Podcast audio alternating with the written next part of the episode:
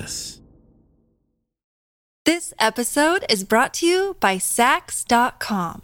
At Saks.com, it's easy to find your new vibe. Dive into the Western trend with gold cowboy boots from Staud, or go full 90s throwback with platforms from Prada. You can shop for everything on your agenda, whether it's a breezy Zimmermann dress for a garden party or a bright Chloe blazer for brunch. Find inspiration for your new vibe every day at Saks.com. Look, Bumble knows you're exhausted by dating. All the must not take yourself too seriously and 6 1 since that matters. And what do I even say other than hey? well, that's why they're introducing an all new Bumble with exciting features to make compatibility easier, starting the chat better, and dating safer. They've changed, so you don't have to. Download the new Bumble now. Disgraceland is a production of Double Elvis.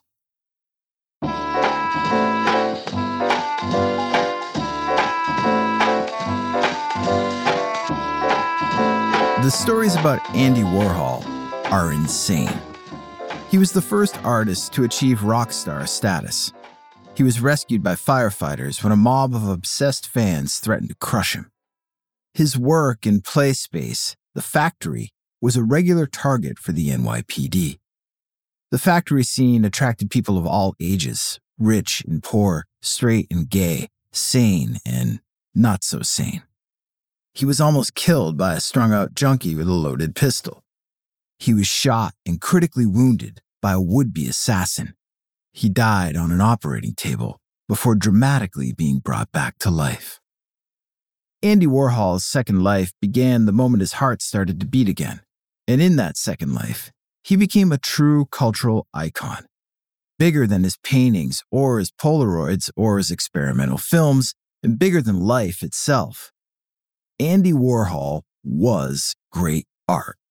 Unlike that clip I played for you at the top of the show, that wasn't great art. That was a preset loop from my Mellotron called Three Sheet Swing MK1. I played you that clip because I can't afford the rights to a clip from Hang On Sloopy by the McCoys.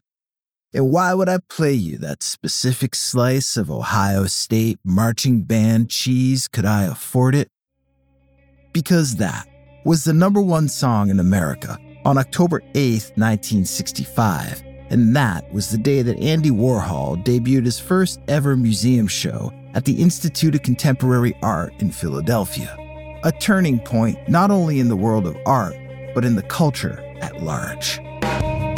On this episode, artists as rock stars, strung out junkies, would be assassins, quick thinking surgeons, the factory, and Andy Warhol. I'm Jake Brennan, and this is Disgraceland.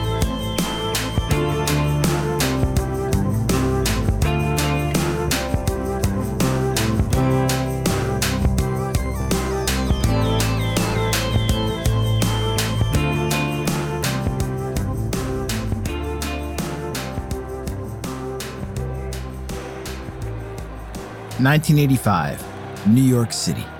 The Smiths on their first real tour of the United States. The Manchester band's lead singer Morrissey on stage at the Beacon Theater. Blue jeans, button up shirt casually unbuttoned, flowers in his back pocket. Arrogant, dismissive, begging, please, please, please let me get what I want this time. Not a man so much as a persona, a creation, a work of art. Morrissey holds an outstretched hand to the thousands there to see him. The kids who just hours ago were beating on the windows of the car he was riding in. The same kids who screamed with delight when Johnny Marr rang out the opening lick of this charming man on his guitar. It's all a bit surreal to Morrissey, and he tries hard to make it look like he doesn't really care. Not like Johnny fawning over Mick Jagger backstage, that wrinkly old fuck, but then Morrissey sees someone out in the crowd. That shock of white hair, the glasses. Andy Warhol stops Morrissey in his tracks. Like Morrissey, Andy is a put on, a persona, but Andy did it first. Andy walked so that Morrissey could run. Morrissey doling out that youthful, erotic energy, that Andy fails to possess and frankly really never had, but which fascinates and turns him on nonetheless. But Morrissey, like Andy Warhol, markets himself not as a sexual icon, but as asexual. Whether or not you believe that, whether it's actually true, that's all part of the process. A process that is intentional and precise. Like the image the Smiths chose for the cover of their self titled debut album a man, shirtless, head hanging down. An image from a 1968 film called Flesh, directed by another Morrissey, Paul Morrissey, and produced by one Andy Warhol. Right out of the gate, the Smiths owed a debt of gratitude to the man in the white wig who was now standing in the middle of the Beacon crowd. And they owed him not just for stealing a photo from a movie of his, but for the very concept of a modern rock and roll concert. The light show, the iconography of a superstar, whether on a stage or in a silkscreen painting, it's all Warhol. Warhol is here, at the Beacon, witnessing the Smiths, just like he was at the Cafe Bizarre some 20 years prior, witnessing the Velvet Underground. He is everywhere in New York, or so it seems. Liz Taylor's birthday party at Studio 54, the cock ring on Christopher Street, where guys cruise the bathrooms and amyl nitrate hotwires the dance floor.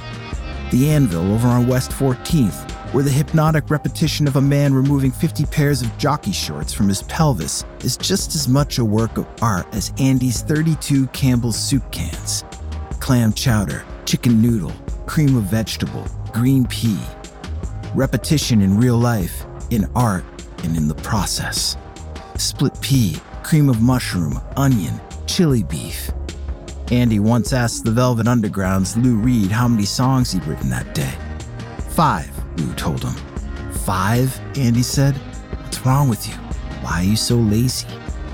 Andy Warhol despised laziness when it came to work, just like he despised anything that wasn't new. That's why he was drawn to the Velvet Underground and now to the Smiths. The newness of Stephen Patrick Morrissey, who dropped his first and middle names to become something completely different. Just like Andy, leaving scrawny little Andrew Warhola in the past. Just another working class Pittsburgh kid with a face that disgusted him and a way of carrying himself that betrayed all the ways in which he was different from John Q. Hetero. It was fine though. As an adult, Andy Warhol had concealer to remake his face and wigs to hide his rapidly disappearing hair. He needed those things, just like he needed to make great art, just like he needed to be famous. But more than your garden variety celebrity not some 15 minute blip. He wanted to be as famous as the Queen of England, as iconic as the meticulous artwork inside the Byzantine Catholic Church of his youth, which transported him away from dreary Pittsburgh. Somewhere far down the road. The future. And he did this, and he got there, by becoming something and someone that no one had ever seen before. September 1963 half a year until the Beatles would land on U.S. soil, mere months before JFK's motorcade made that fateful turn into Dealey Plaza. 35 year old Andy Warhol laid on a mattress in the back of a Ford Falcon next to his assistant, Gerard Malanga. They flipped through magazines while their friends, Wynn Chamberlain and Taylor Mead, sat up front and piloted the station wagon through middle America as if they were in a Kerouac novel. But that Sal Paradise and Dean Moriarty jive was old news. A few years was an eternity. At least to Andy. On the road was in the past. Andy and his friends weren't emulating the past, they were doing their own thing, chartering this hunk of Detroit steel in a haze of marijuana smoke and speed. They left New York City in the dust, back where Andy's silkscreens of Marilyn Monroe had recently shifted the tectonic plates of the art world's crusty underpinnings ever so slightly. Fifty Marilyns, each one the same, but each one different. Just like Andy, doling out altered versions of himself to each new person he met. Like those waiting for him in Los Angeles, where he was headed now, where his second gallery show was just days away. 23 canvases of Elvis Presley, pistol drawn, eyes looking up and to the left. The same Elvis, overlapping over and over Elvi. Andy hoped these 23 Elvises would send the City of Angels into another tizzy. His first LA show, the aforementioned Campbell's soup cans, really pissed off the so called connoisseurs, tastemakers who didn't realize their time was up. Andy was hated as much as he was loved. That's the mark of true fame. In Kansas, they pulled the Ford into a truck stop. Real salt of the earth. The kind of people whose definition of art was that picture of Jesus hanging on their wall at home. They didn't know Andy Warhol and that he made a name for himself in his adopted city of New York, first with commercial work, illustrations in Harper's Bazaar, Town and Country, ads in Sports Illustrated, drug company propaganda, and the like, all while sketching his friend's cocks on the side. Or that he parlayed department store window dressings into gallery installations, low art made high. All they knew was that he looked different, walked different, dressed different. He had that New York stink on him, but something about him was tilted. The tuft of white hair on his head, sunglasses so dark you couldn't tell if there were actually eyes behind them. Andy hung back on the fringes, listening, observing, the leader of a pack who also happened to be a loner. Heads turned as Andy and his friends looked around for something to eat. A hush fell over the place. This alien in their midst, Art fuck Future Boy and his limp wrist queens. The locals' fascination quickly turned into menace. Andy, Gerard, Wynn, Taylor, they could all feel it. The eyes staring at him. The threat that didn't need to be spoken to be heard. Andy Warhol didn't let it bother him. These people were stuck in the past. Andy was thinking about the future, about a few more days down the road, where his LA gallery show would take him one step closer to the fame he craved. He would get there on time and in one piece. Andy Warhol was not going to die. Not today. Not inside a Kansas truck stop. Not anywhere. Andy Warhol was going to live forever.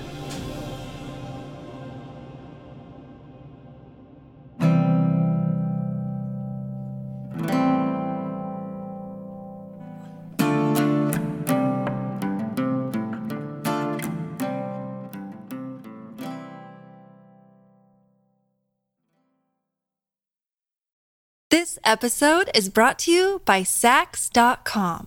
At Saks.com, it's easy to find your new vibe. Dive into the Western trend with gold cowboy boots from Staud, or go full 90s throwback with platforms from Prada. You can shop for everything on your agenda, whether it's a breezy Zimmermann dress for a garden party or a bright Chloe blazer for brunch. Find inspiration for your new vibe every day at Saks.com.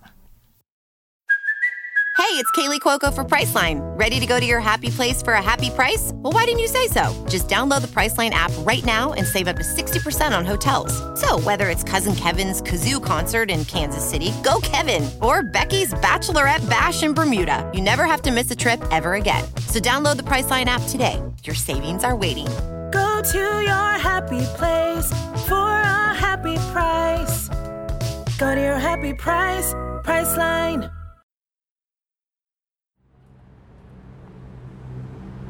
Philadelphia, 1965.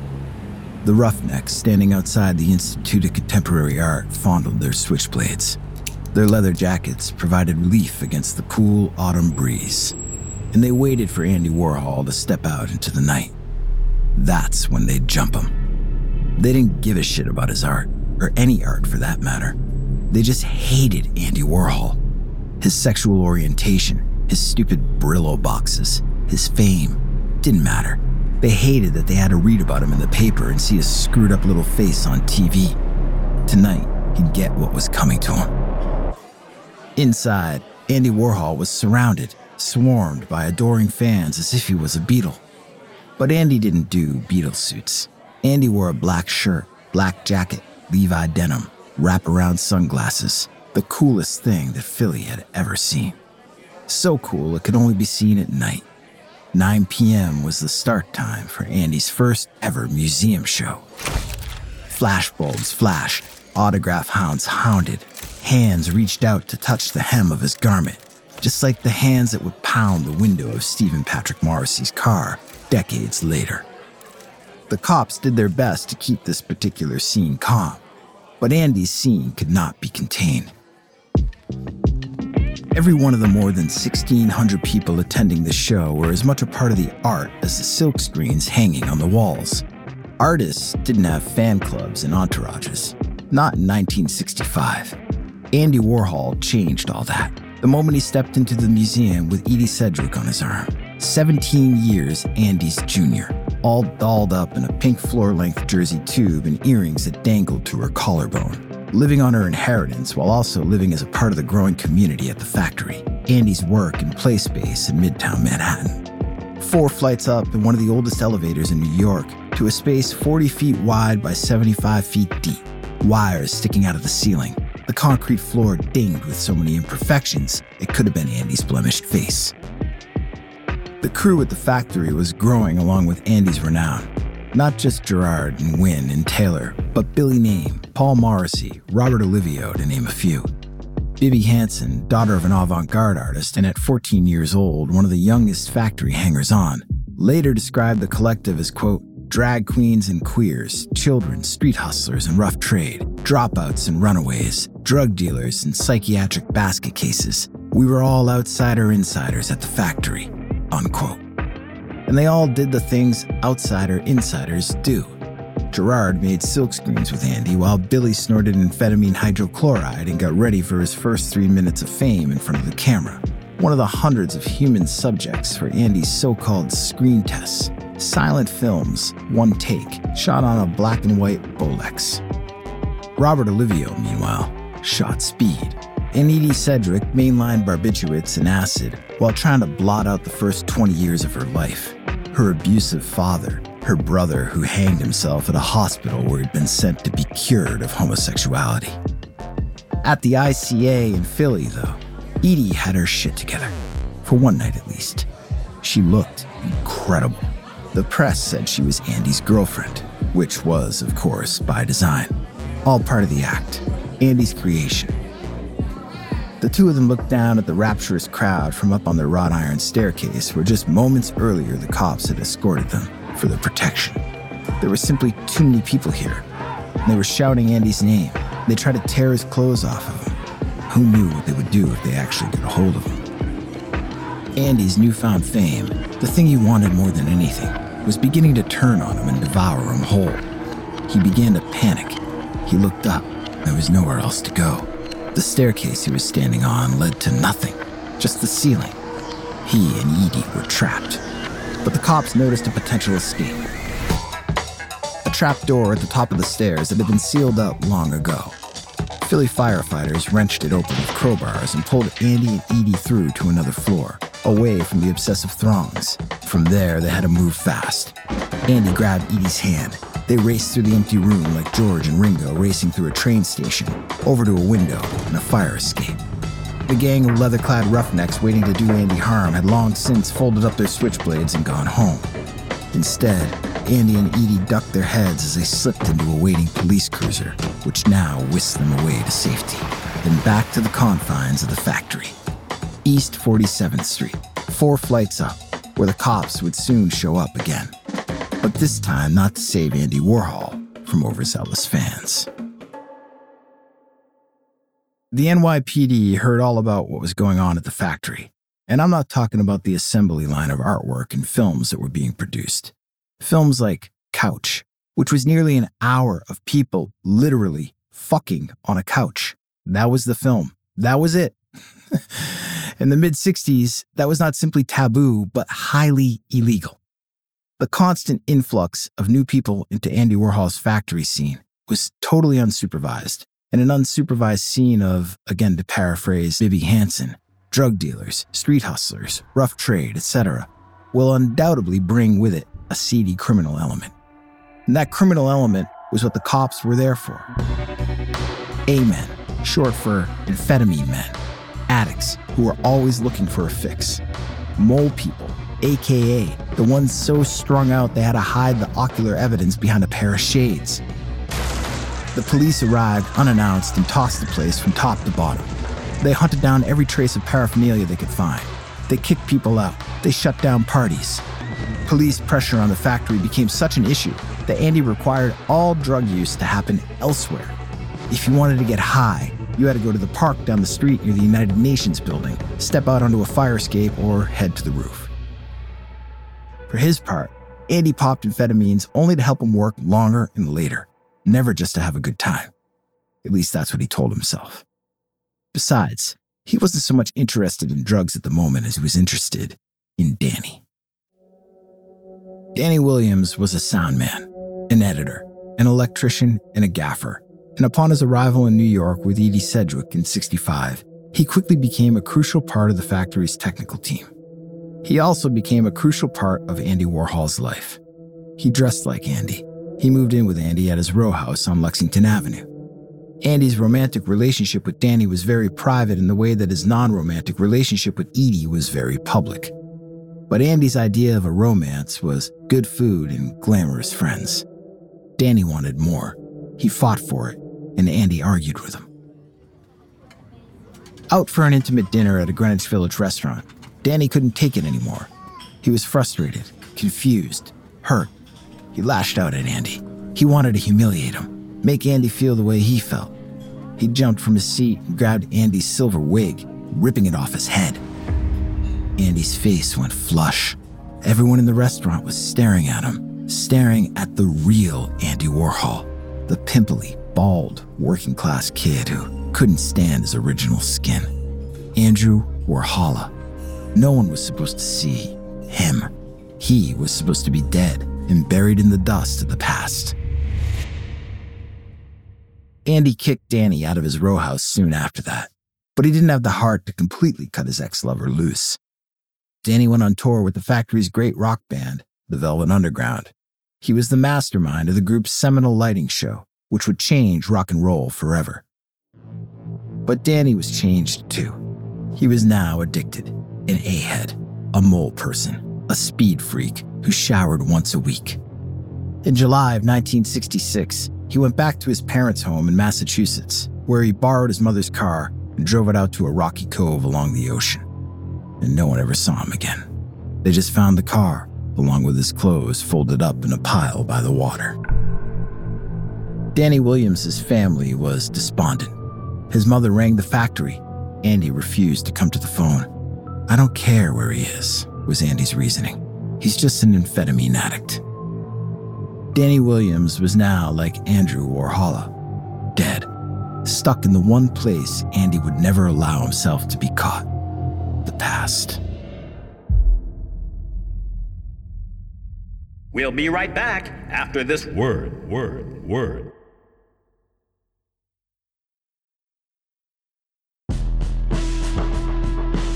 November 1967. Andy Warhol was expanding beyond art, beyond film, and now into music. He had his sights set even higher on the culture at large, where the real immortality was at.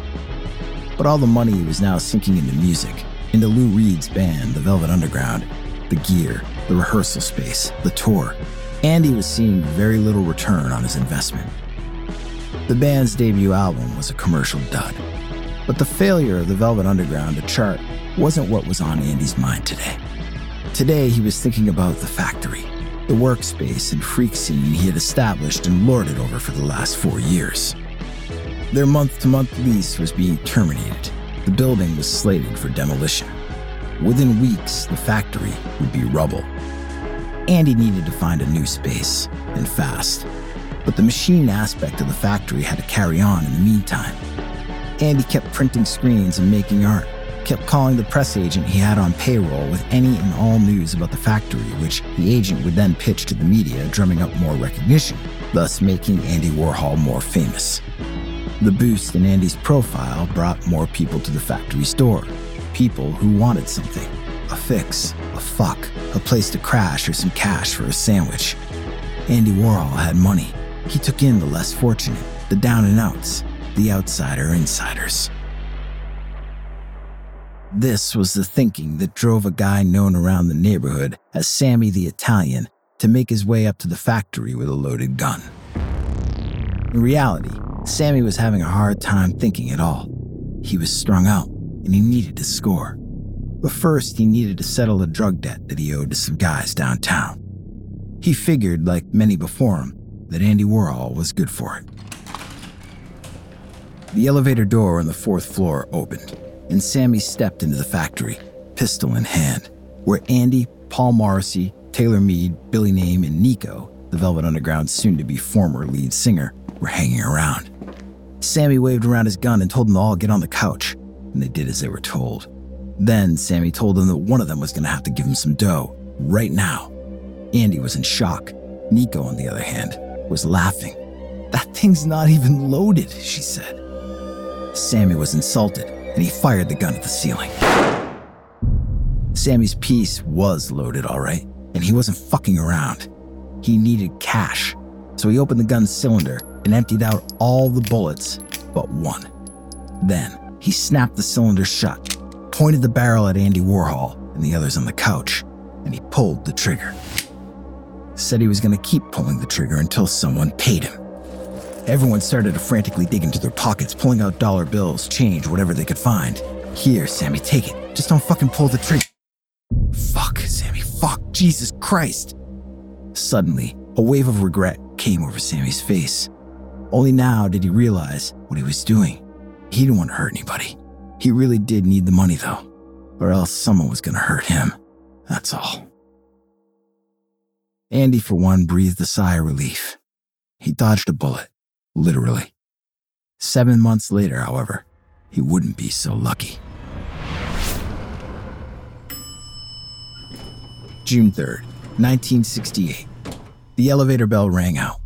Not on the fourth floor of the building on East 47th Street, but the sixth floor of a Victorian on the west side of Union Square, where Andy Warhol's factory now made his home.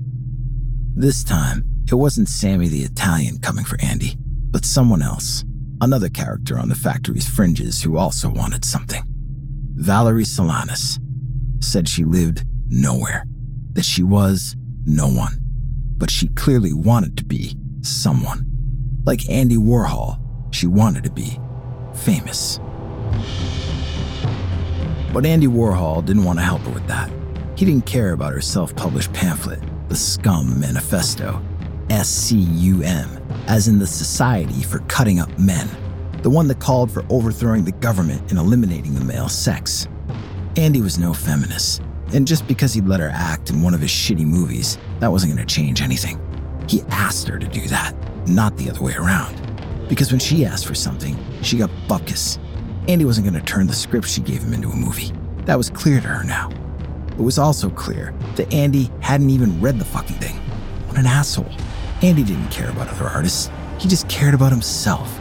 And if Andy Warhol wasn't going to help Valerie Solanas become famous by shooting her script, then she would become famous by shooting Andy Warhol.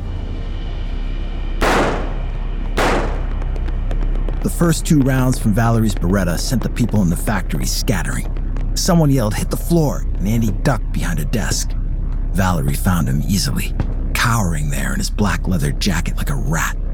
She pushed the hot barrel of her Beretta into Andy's side and pulled the trigger again. The bullet went straight through him and lodged into the hardwood floor below, and Andy screamed out in pain. Valerie then turned her gun on Mario Amaya, a London curator and critic in town, to talk with Andy about a soup can show in the UK. Amaya suffered a minor flesh wound and managed to scurry off to a better hiding place. Valerie would have also shot a third person if her gun hadn't jammed, or so goes one telling of the story. Within minutes, Valerie Solanas was gone, and Andy Warhol was left dying on the floor of his studio. Everyone wanted something from Andy. Even the ambulance driver who transported Andy six blocks down the street to Columbus Hospital he told Mario Amaya it was 15 bucks to turn the siren on, or so goes another telling of the story. The doctors at Columbus were more sympathetic. When Andy Warhol's unconscious body arrived in the ER, he was pronounced clinically dead. The bullet from Valerie's gun had punctured his stomach, his liver, his spleen, his esophagus, and both of his lungs. The surgeon on duty had one option a miracle. Meanwhile, in Times Square, Valerie Solanas walked up to a rookie cop and turned herself in. Being arrested for murdering Andy Warhol thrust her in the right direction. Toward a radio station microphone and one step closer to fame. Valerie, why did you do this? Because he's a piece of garbage. You know he may die. Good. Do you mean that? Yeah, I do. Why do you hate him so much? Because he's him. What do you think is going to happen to you now? I have no idea. I don't care. I'm looking forward to going to jail because there's nothing out here but garbage. Valerie Solanas had no patience for garbage, for the things she tried to kill and leave behind. Andy Warhol was dead. Dead like Andrew Warhola and Danny Williams and On the Road and pictures of Jesus in living rooms and any creative thought that wasn't in the service of the new. But Andy Warhol was also alive. The future Andy Warhol, the one who was resurrected on an operating table. The attending surgeon at Columbus Hospital cut open Andy's chest and massaged his heart by hand. Slowly, Andy's pulse returned. He took a deep breath. He was the same, but different. Just like one of his 50 Marilyns or 23 Elvises. And also, just like Marilyn and Elvis, Andy Warhol, the impossible survivor of an assassination attempt, had finally achieved fame at a level that someone like Valerie Solanas could only dream of. The kind that can never be taken away.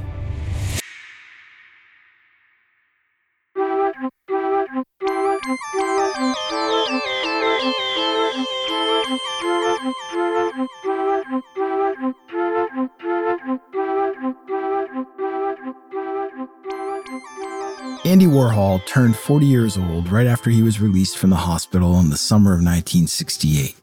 But he looked and felt much older, and he was frightened.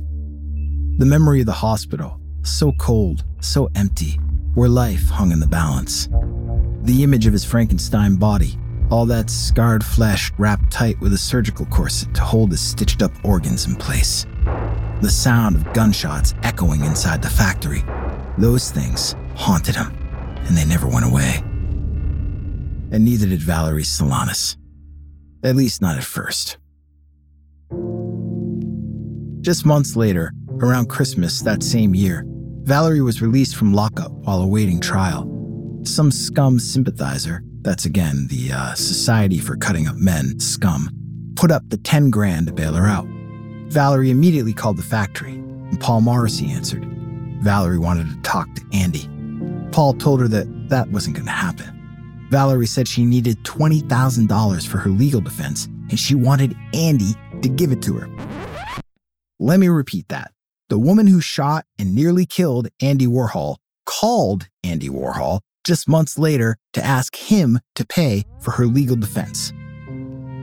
But that wasn't all. She wanted more than money. She wanted Andy to use his connections to get her on The Tonight Show with Johnny Carson.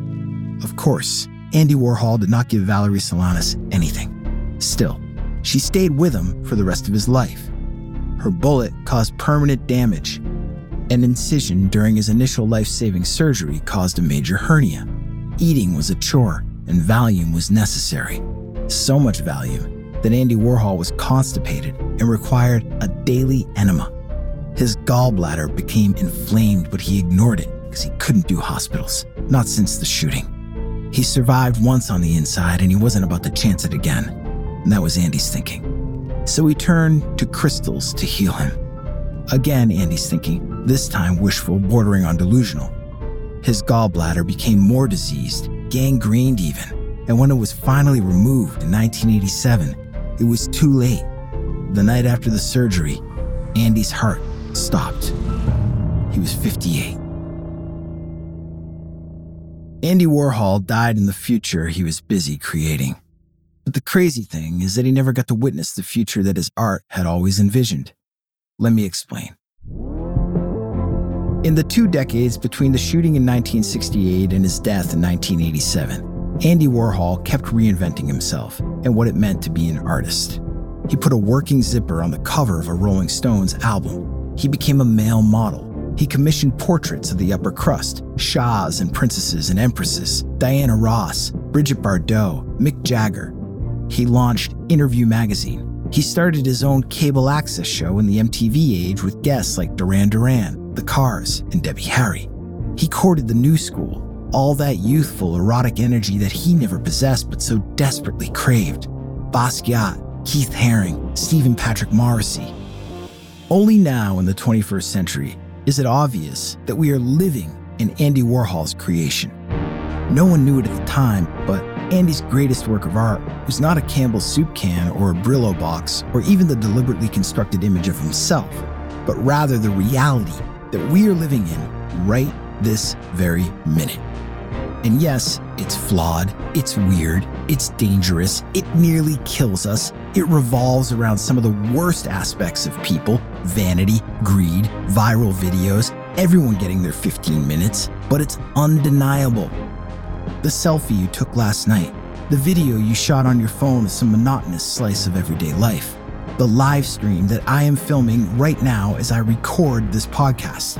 They're all just screen tests. They're Andy even podcasts, like I said, especially this podcast, which, don't forget, is produced by a company named after an Andy Warhol painting, Double Elvis. The creative device that I use at the top of my show, as well as the one that you know is coming in just a minute, it's my clam chowder, it's my chicken noodle, my cream of vegetable. It's all repetition, all Andy Warhol. We're all factory kids. Some of us up, some of us down, some are Candies or Billies or Edies or Gerards, but we're all free to be who we want to be, to create that which resonates with us. We are art, and art is us. We live together in one nation, one world, one future, not under God, but under Andy Warhol. Amen. I'm Jake Brennan, and this is Disgraceland.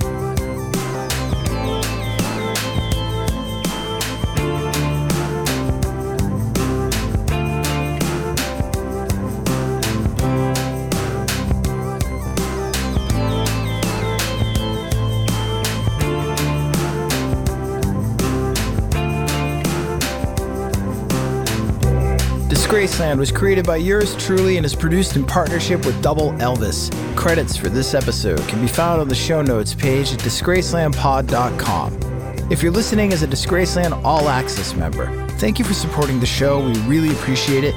And if not, you can become a member right now by going to disgracelandpod.com slash membership.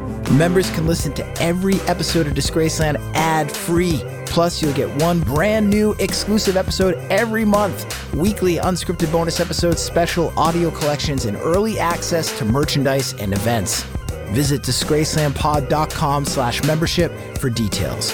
Rate and review the show and follow us on Instagram, TikTok, Twitter, and Facebook at DisgracelandPod and on YouTube at youtube.com slash at DisgracelandPod. Rock a bad, man.